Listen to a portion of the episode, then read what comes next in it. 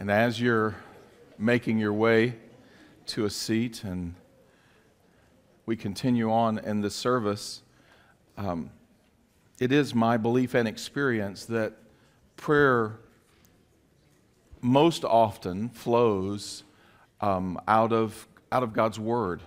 As we're in His written Word, often He stirs things that causes us to pray in specific ways to receive certain things. And so when we have these times, we want to be able to have time in His Word. And I don't always know what that's going to look like. Today, I felt the strong prompting to continue in Luke. And so we're going to continue on in that next section of Luke chapter 6, um, but not spending as much time in it, not exegeting as much today, but really praying through some things that the Lord has, has kind of stirred within me, and I hope will, He will stir within you as well. We're in Luke chapter 6, beginning in verse 12. That's where we left off last time we were together. In these days, those were the days, and by the way, if you need a Bible, I'm sorry, I see the guy standing there. If you need a Bible, just wave at one of our ushers. If you'd like a physical copy of a Bible, just wave at them. You left yours somewhere else and would like to have one. Luke chapter 6, verse 12. By the way, you can also use digital versions if you'd like. That's, that's allowed. So, in these days, days of busyness and ministry, really, is what it was. Jesus was, his ministry is kicked off, and there's a lot of people coming, a lot of things happening. So, in the, in the fullness of ministry, he went out to the mountain to pray. I love that even in Isaiah, where it talks about this idea of mountain. And and here Jesus goes to the mountain. Matter of fact, the same word is going to be used a little later in Luke when it talks about him going to a mountain and with Peter, James, and John, and he's transfigured there. And I, the Bible doesn't tell us, but there's some implication that Jesus had regular places where he went to pray.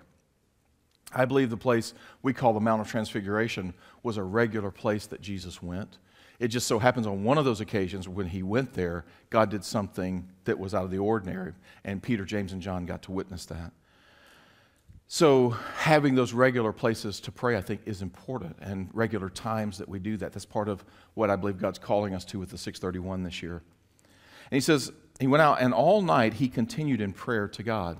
Now, translators are kind of in disagreement how to translate this. Did he pray all night, or was he in the place of prayer all night? Either way, I, I think you get the idea. He's prioritizing this time with the Lord.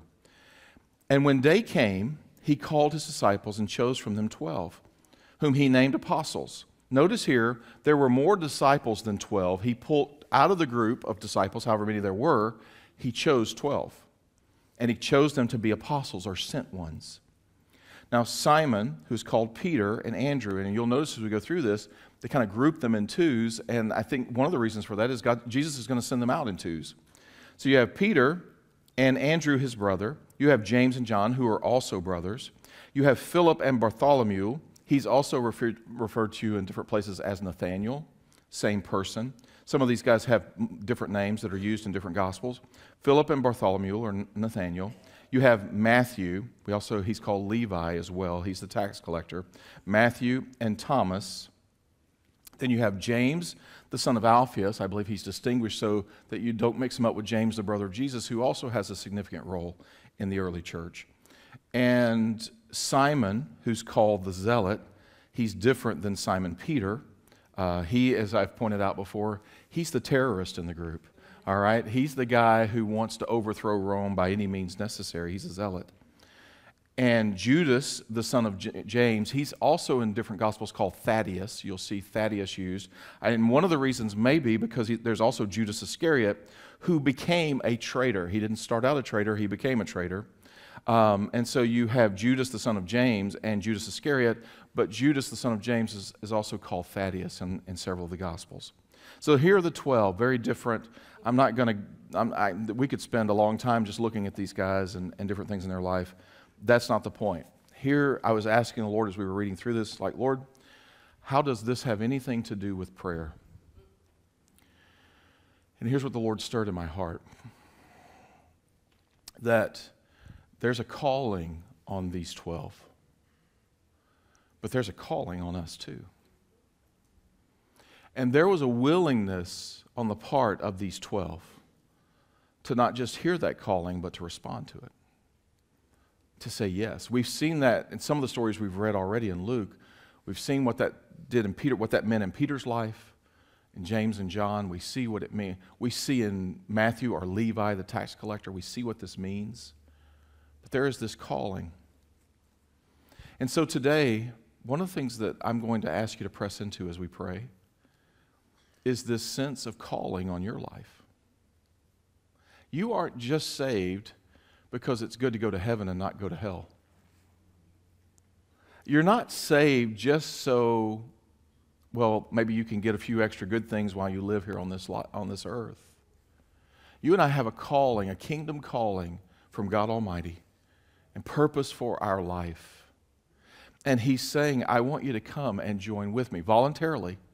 I don't force you, I don't make you do it. I'm inviting you to do it. And one of the reminders of this calling is the Lord's table. You say, well, no, the Lord's table is about His sacrifice for us. It is, absolutely. And that's what we usually highlight the most, is His sacrifice for us. The bread representing His body that was broken for us. The, the, the juice, the fruit of the vine representing His blood, which was poured out for us. Yes, it represents his sacrifice to us. But remember, he took this with his disciples the night before he was crucified. And he said, I'm not going to take it again until I see you in the kingdom. And he says, I want you to share this with me. I wanted to share it with you. I want you to share it with me. We call this communion or common union. In other words, it's not just his sacrifice to us, but it's our willingness to receive that and say, I join with you in your call. I join with you in your purpose. I join with you in your kingdom life. I join with you. It is no, I am no longer my own. I am bought with a price. We've seen that represented. And now I'm joining with you. I'm sacrificing as well. I'm laying down the right to be my own boss and to choose my own path in life. And I'm saying, Lord, where you lead, I will follow, whatever that looks like, wherever it takes me. You say, I didn't know we did that when we took the Lord's Supper. I just thought we were remembering that He died for us. We are remembering that, but it is more than just that. It is a participation that you, that you are doing with Him. It's a marriage in sort, uh, of sorts. It's a reminder of that. As a matter of fact, that's one of the pictures that Scripture uses. And so when two people get married and they're standing at the front and they both say, I do, one is initiating, in this case, Jesus is initiating, one is initiating, the other is responding. But both have to say, I do. I will. I'm joining with you in this to walk together. So here's what I want to do for a moment is I want us to take some time and pray about the, and wrestle with this a little bit. Are you willing to again say, Lord, I want to walk in common union with you? My life is not my own. My resources are not mine, they're ours. The choices that I make aren't mine alone, they're yours and mine together there's this common union that we have. We've set the Lord's table up differently this morning. We've done this before. If you've been here in the past, we've done this at different times. So here's what I want to tell you is that from this point forward throughout the rest of the service, you can come at any point and you can take the bread and the cup. You don't have to do it right this minute. You can in just a moment when we begin to pray and music begins to play, you can come and, and take it. You can wait a little bit. You may want to press into the Lord. You can come individually and do it. You can come as a family and do it. You can come with others, friends, and different ones. But any time through the rest of the service, you can come to any one of these tables. They're all the same, taking the bread and the cup. You don't have to take it back to your seat. You can take it right here. I know they have some trash cans on either side. So after you take the cup, if you do it up here and you want to drop that off, you can. If you want to take it back to your seat and sit there for a moment, you can do that. Um, if mobility is an issue for you, you can enlist somebody to bring it to you. That's okay too. Um, we don't want to make it inconvenient for anyone. But this morning, I want you to press in with me for a moment.